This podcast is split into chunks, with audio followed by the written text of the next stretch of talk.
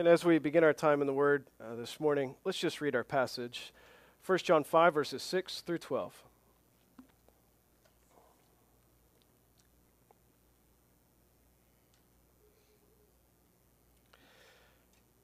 This is he who came by water and blood, Jesus Christ.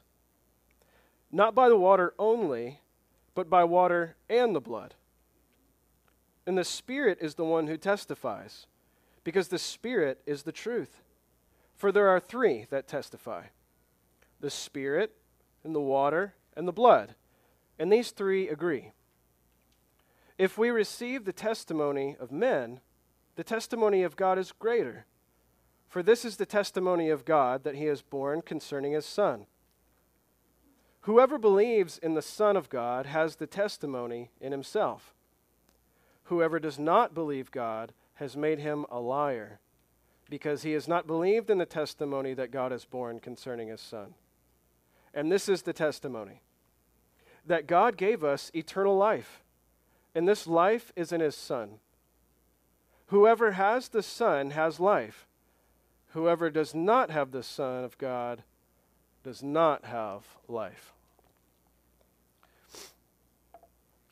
We've been in the book of 1 John together for quite some time. And what I'd like to do is just show you something I showed you at the very beginning, which is a map of where John would have been located and the people to whom he is writing. Okay, so we find that here.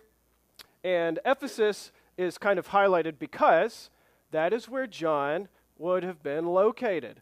John would have been located. He lived the last part of his life in Ephesus. He spent some time on the island of Patmos. We know that from the book of Revelation, right? And the 7 locations highlighted here are the 7 churches of Revelation that you find in the first couple chapters of Revelation there. And this is the area of Asia Minor. Now, there would have been other bodies of churches, but I highlight these because we know them by name, and John has addressed them before.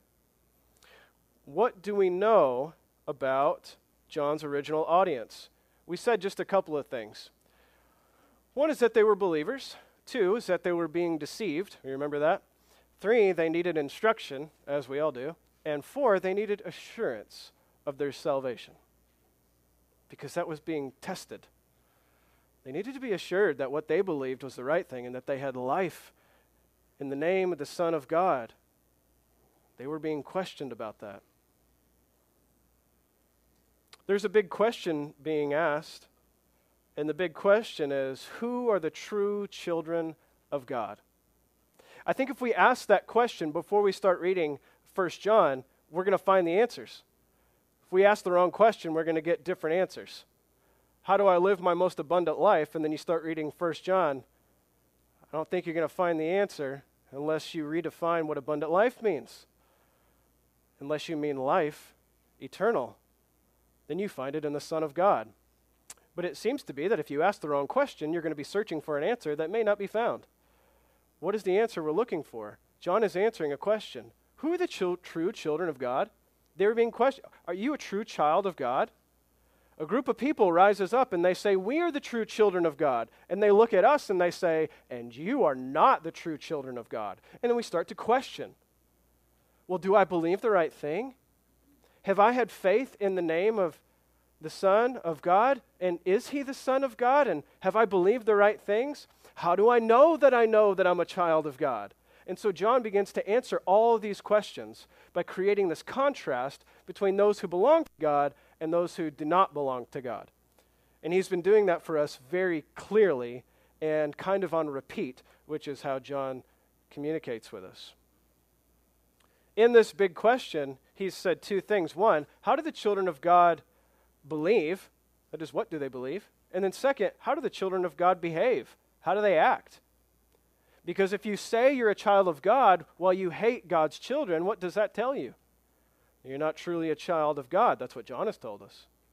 So it's not only how we believe, but it is also how we behave, because how we behave proves what we believe to be true, right?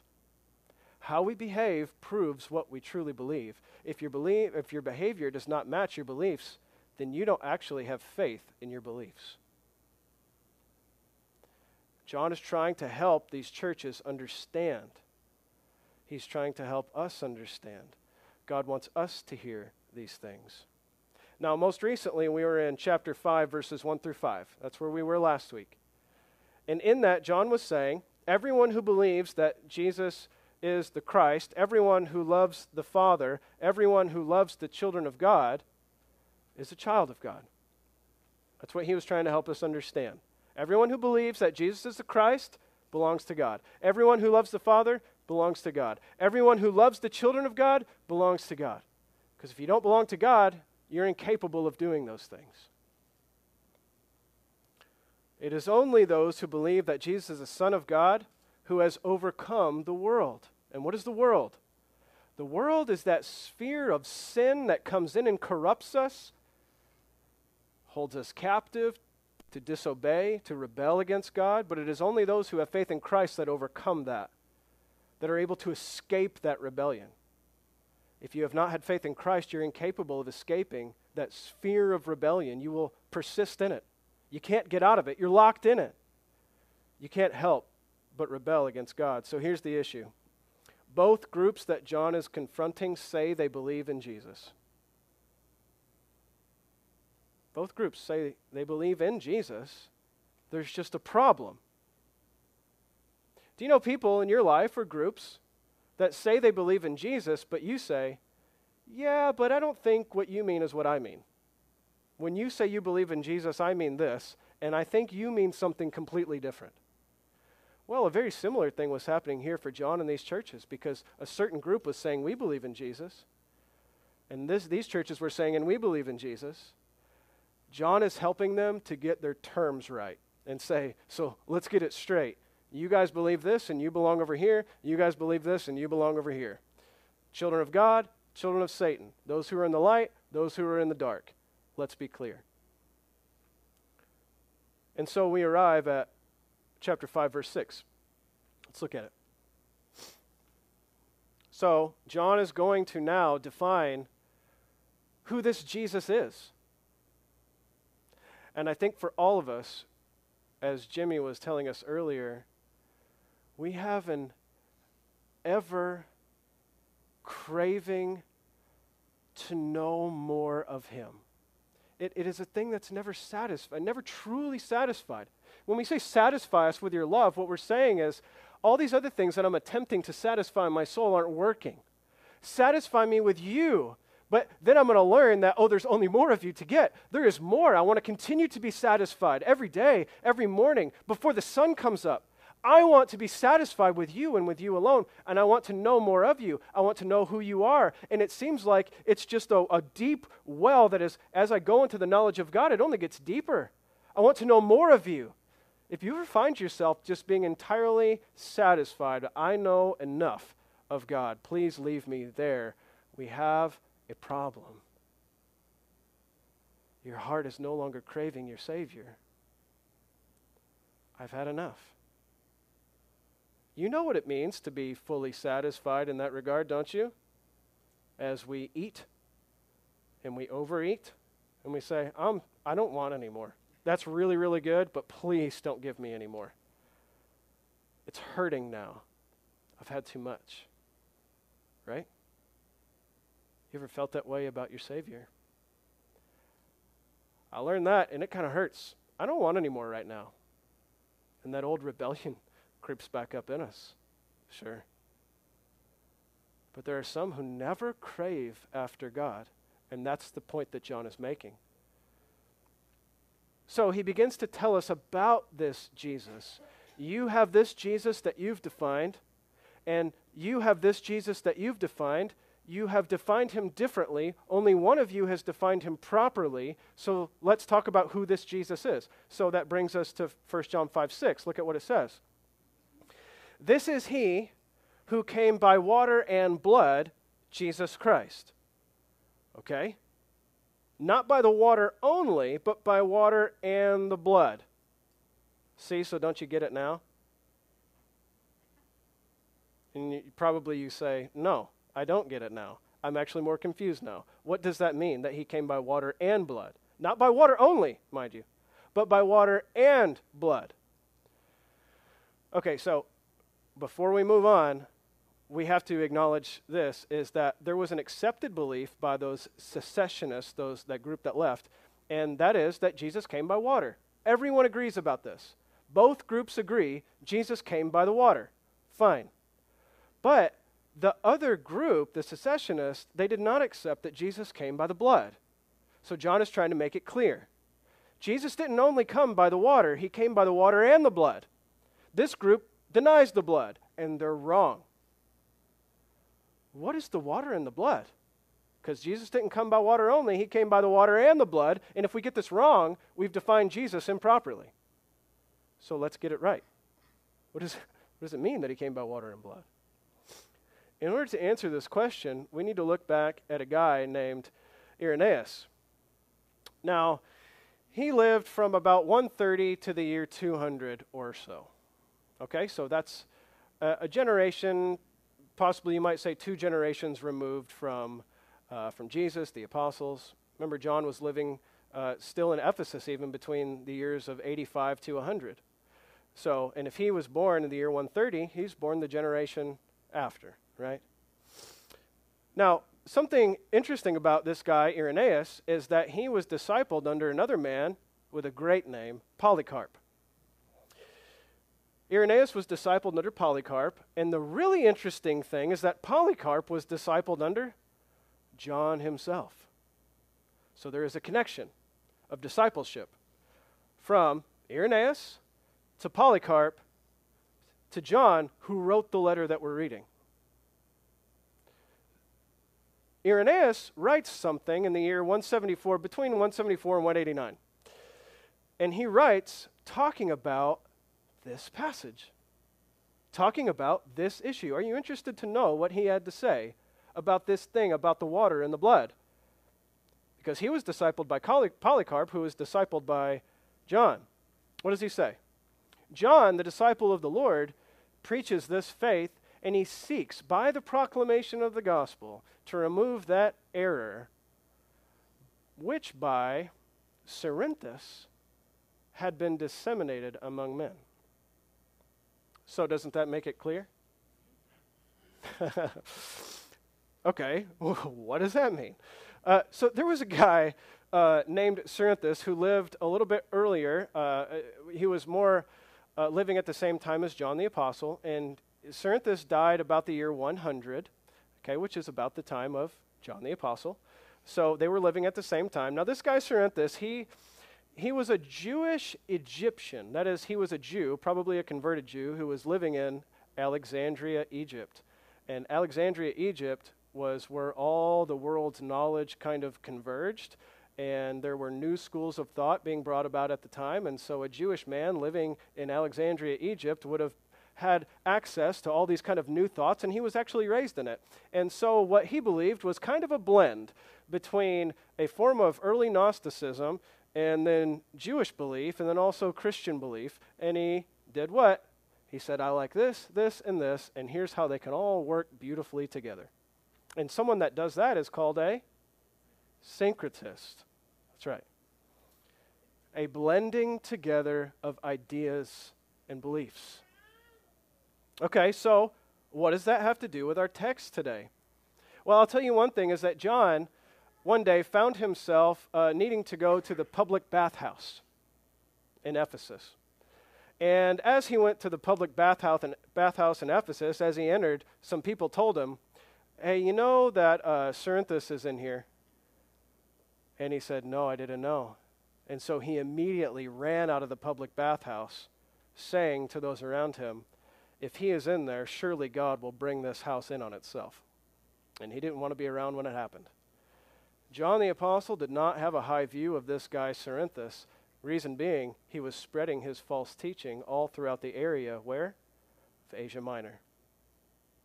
What was his teaching? We're going to just summarize these teachings of Cerinthianism, because when you add ism, it just means a system of thought, right? Cerinthianism was teaching what? That there was an earthly man, Jesus, and there was a heavenly being, Christ. And listen to what happened, is that the Christ came upon Jesus at his baptism and departed from him at the time of his crucifixion. That's what this man was teaching. The Christ came upon Jesus where? His baptism. What was there at his baptism? Water. And departed from him at his crucifixion. And what was there at his crucifixion? Blood. They would say that Jesus the Christ, yes, was there in water at his baptism. But Jesus the Christ was not present with the blood, because that could never be, that the divine Christ being, essence, could ever be crucified or killed. So they rejected that concept. So the water and the blood, what is this generally in relation to? I would say the water and the blood point to the beginning and the end of Jesus' ministry.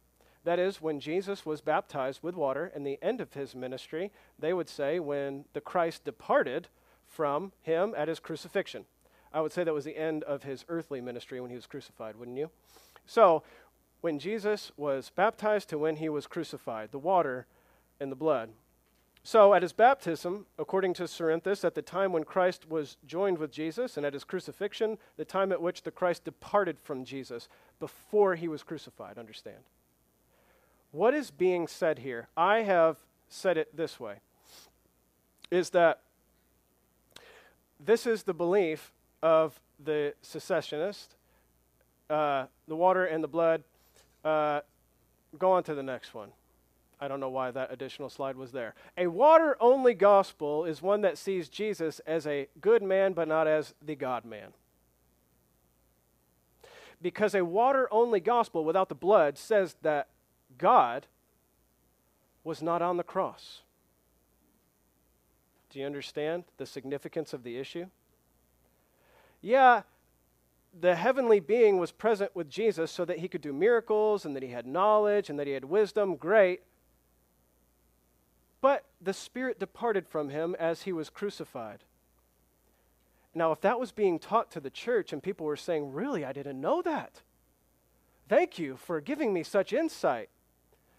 And then people said, no, no, no, that's not right. And so do you see how there would be a divide, a split? I hope there would be. And we wouldn't all just say, oh, that's great, I guess we believe that now. But there was divide among the people. There were those who left because they wanted to believe this, and there were those who remained, and they started to question their very faith. Do we believe the right thing about Jesus? Can this be? Who was Jesus on the cross? A water-only gospel, according to John, is one that doesn't see Jesus as the God-man, but instead, just as a good man who did good things that we should do too. Do you know anybody who might believe in Jesus as a good man, but not as the God man?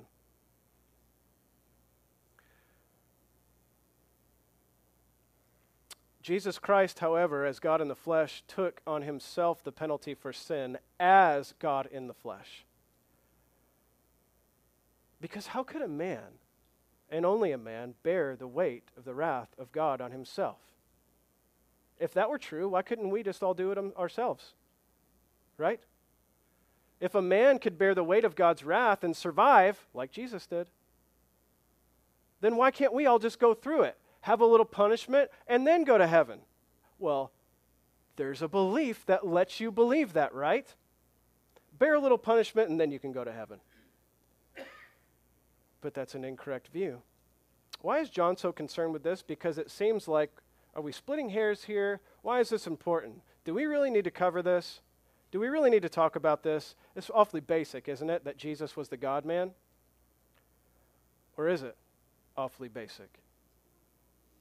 According to a survey by Barna, 1/3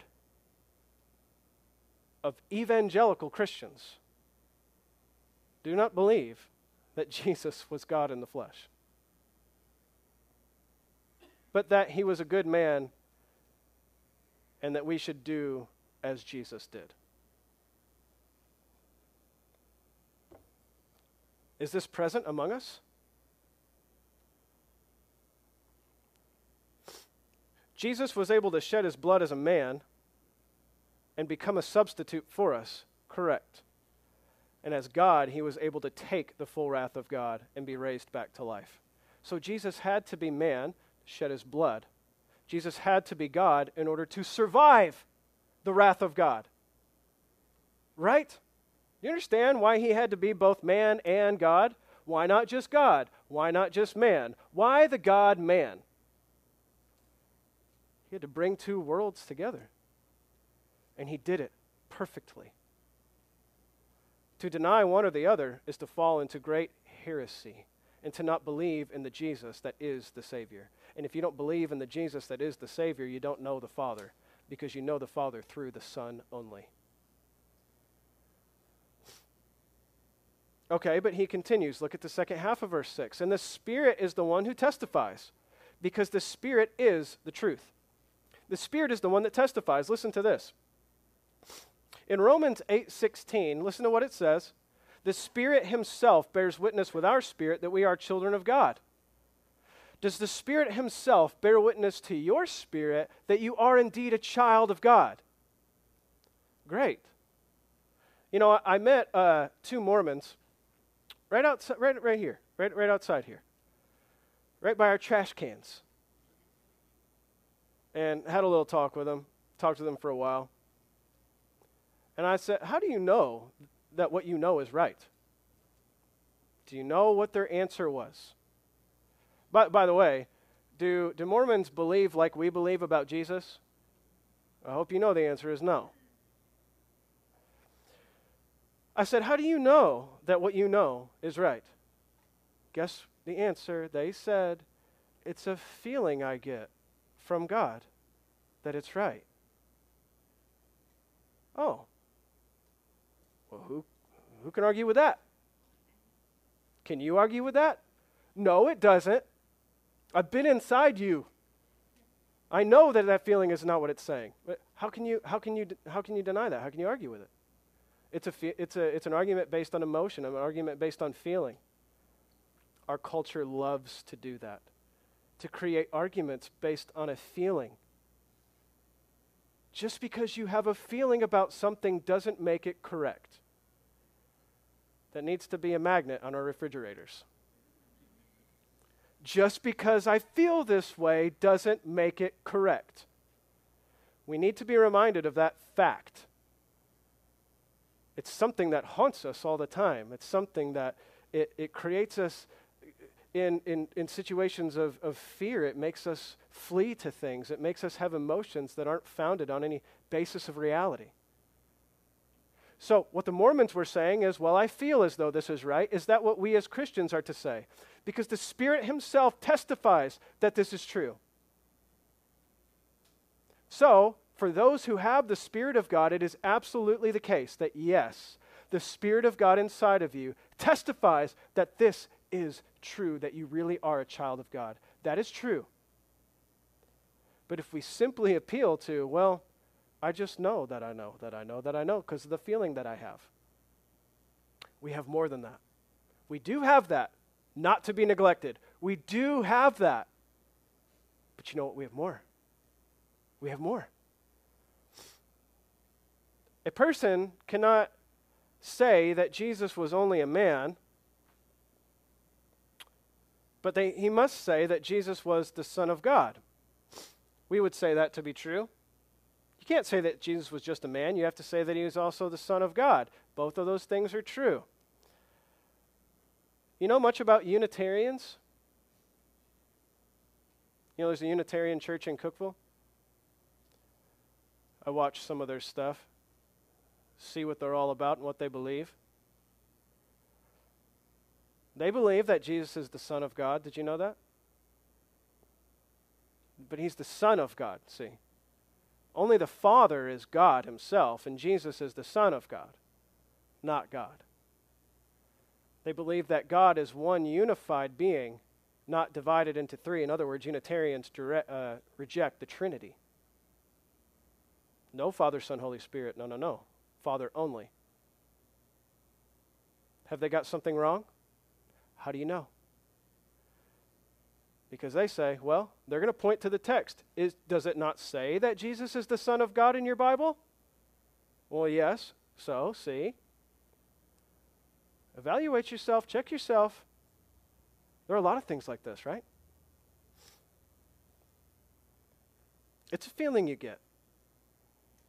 Is that what we mean?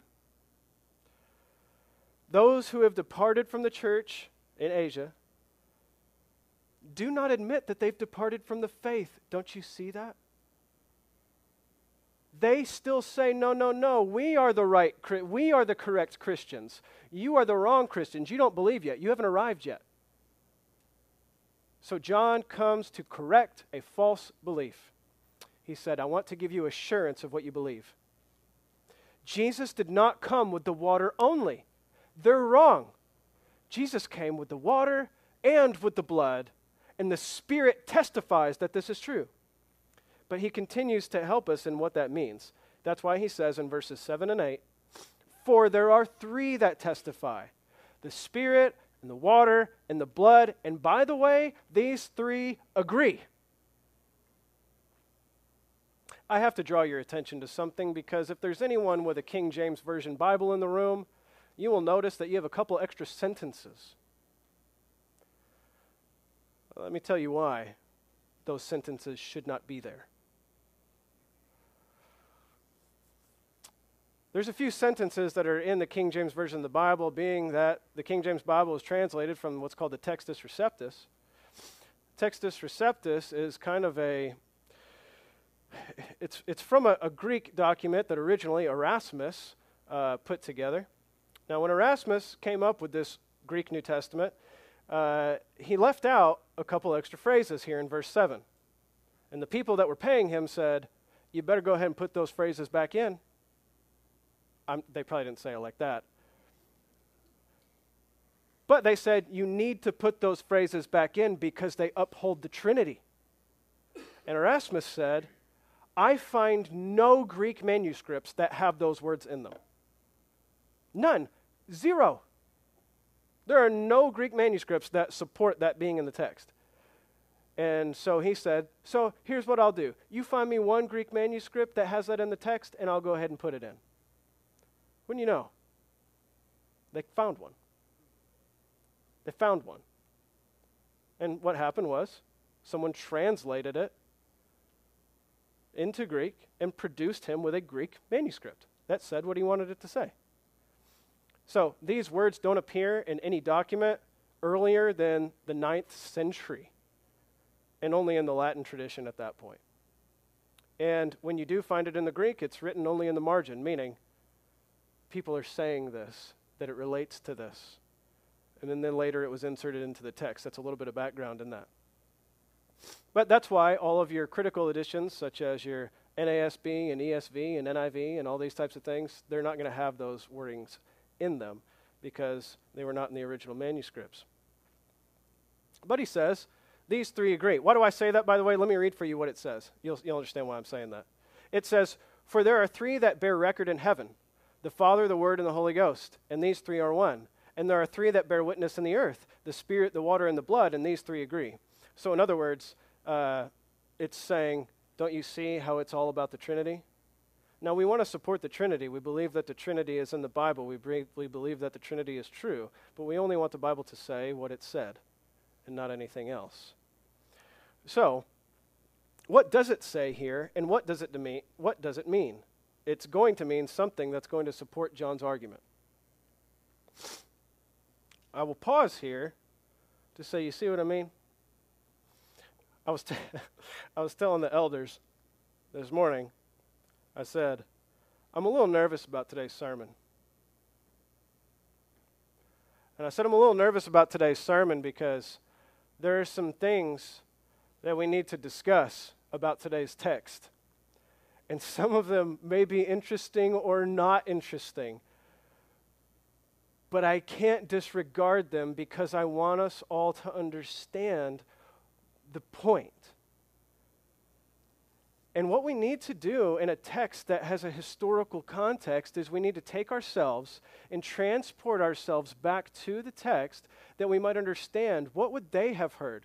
What would they have understood? Why would they have wanted to hear these words, and what impact would it have made on them? And then once we understand that, we bring it to where we are today. But to simply take the text and make it mean something that it doesn't mean is not faithful to what God has said. Do you follow that? Sometimes some texts require more work than others.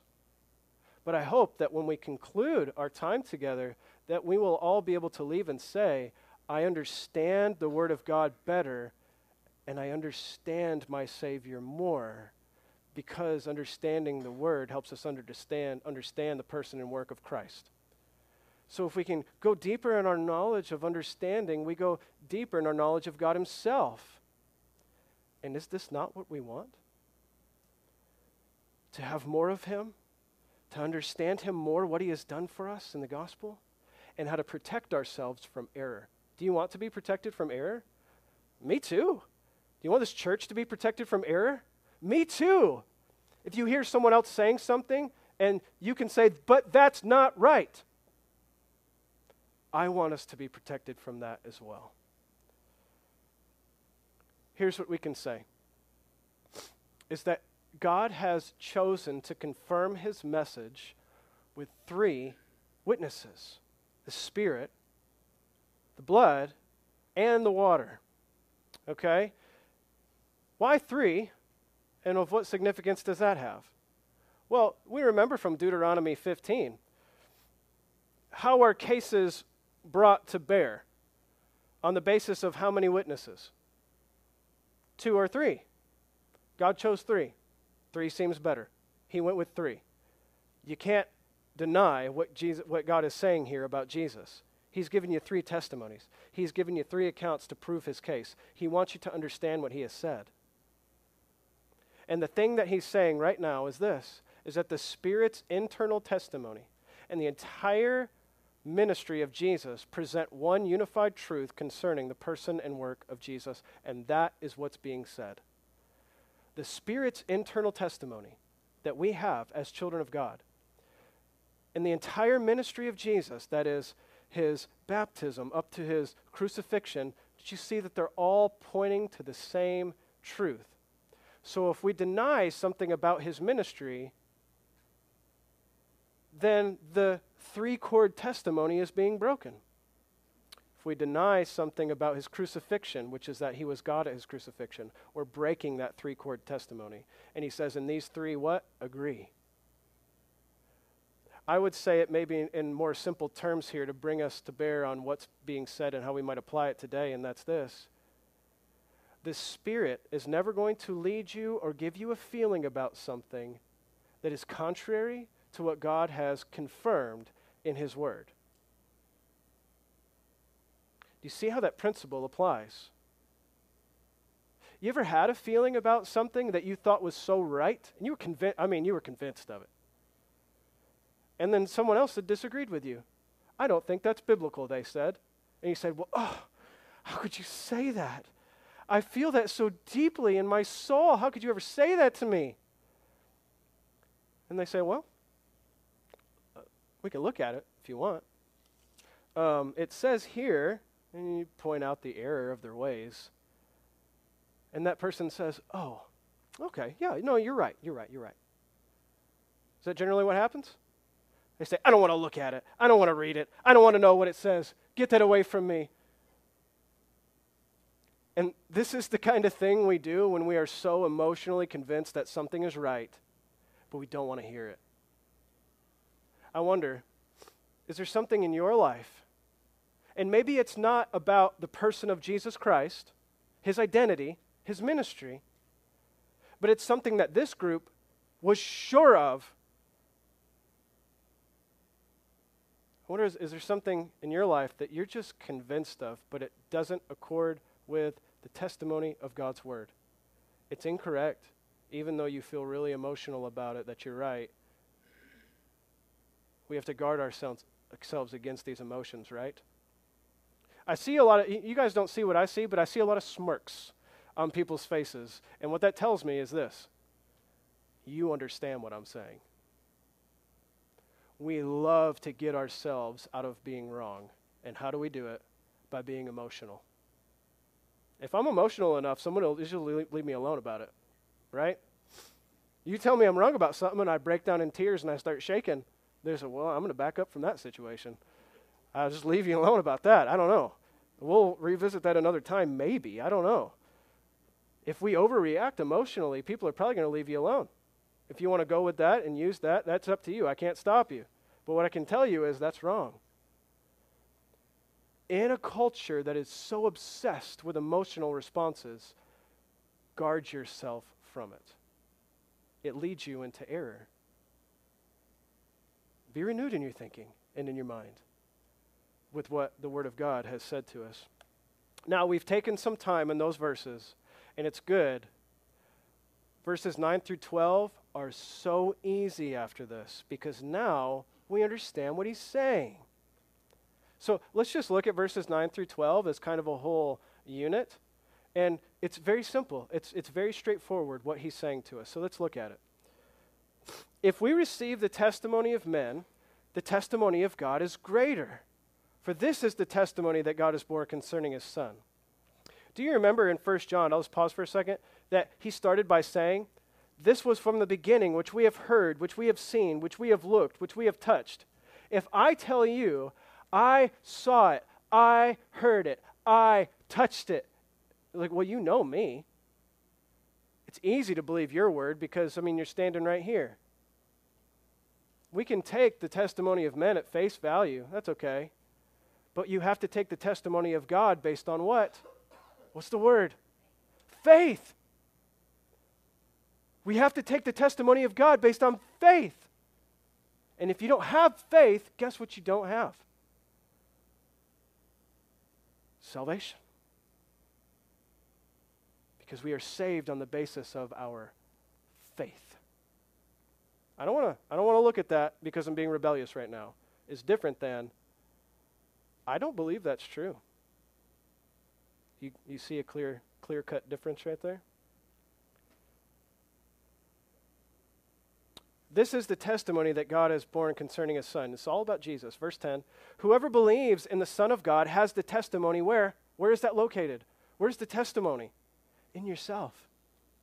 It's located in myself. Whoever does not believe God has made him a liar because he has not believed in the testimony that God bore concerning his Son.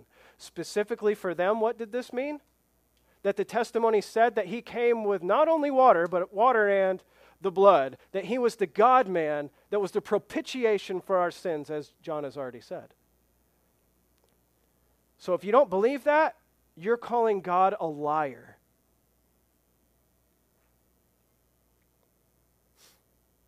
Verses 11 and 12, and this is the testimony, that God gave us eternal life.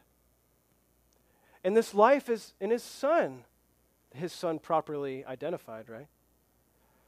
Whoever has the Son has life. Whoever does not have the Son of God does not have life. Faith in the testimony of God that who his Son is who his Son is. And who is he as the Son of God? He is God himself, the God-man in the flesh, who lived a perfect, sinless life, who died on a cross to take the wrath of God in our place. He became our substitute. And he did not stay dead, but he was raised back to life. Why? Because he was only a man? But because he was the God-man. And he was raised to life for our justification. So the central message is what? That God has given us eternal life. I paused here, and there's no other details to work through. There are no other historical pieces of insight that I'm going to share with you right now. I'm going to tell you this one thing, and it's the one thing that John wanted his entire audience to hear. So hear me if you've tuned out. We cannot ever forget the central message of the gospel, which is eternal life. Sometimes we lose perspective on what God has done for us by losing our eternal perspective. Have any of you got caught up in this life recently? For whatever one reason or another. My most recent thing that lets me lose eternal perspective is this. My air conditioner is broken at my house. You know what that does immediately for me? It makes me think about the here and now and about how I'm hot. And it's going to be 95 degrees tomorrow. And I'm thinking about the here and the now and the suffering and the torment and that I'm going to melt and that woe is me.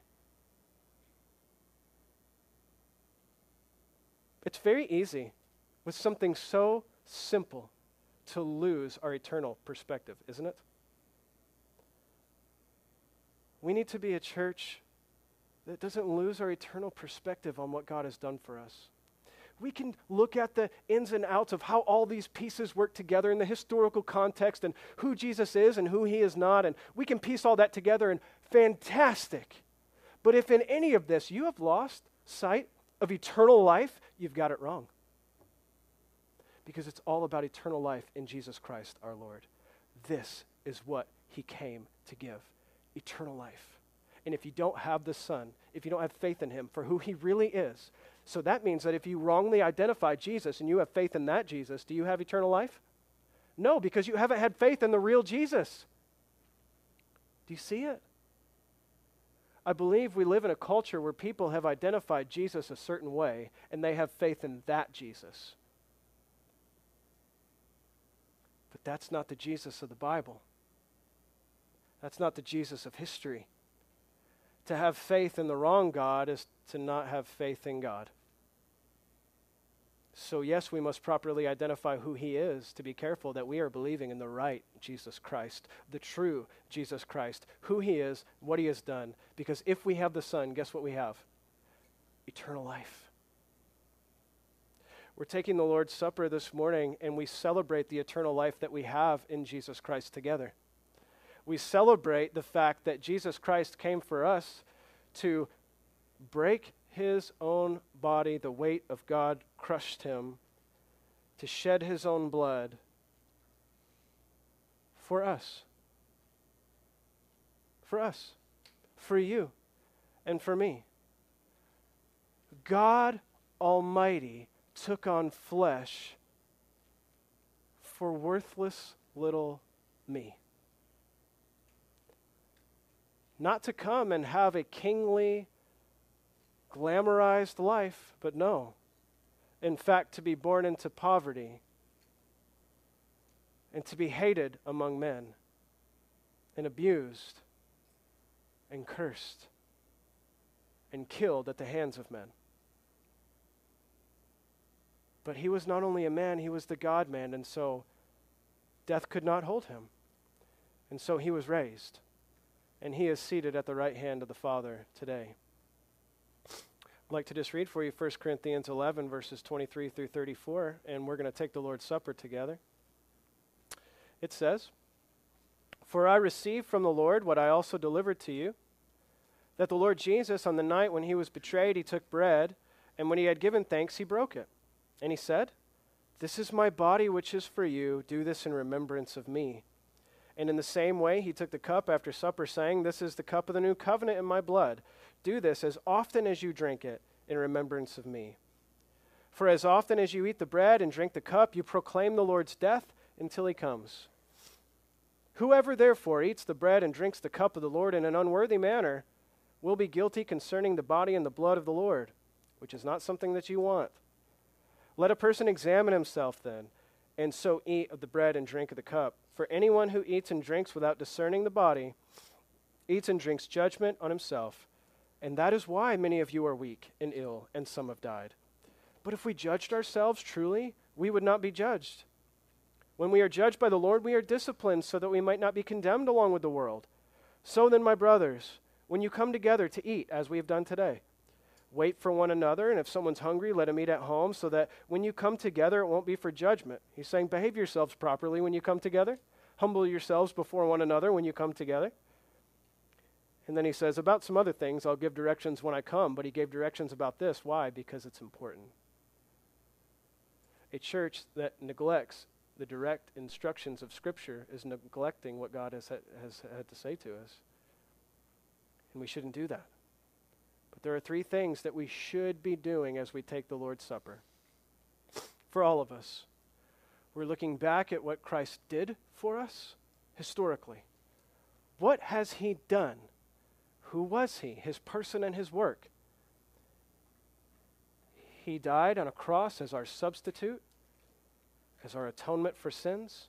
He was raised to life for our justification and is now seated at the right hand of the Father. We remember what Jesus did. But then we look forward, because Jesus isn't done, is he? Is he coming back one day? We look forward to Christ coming back.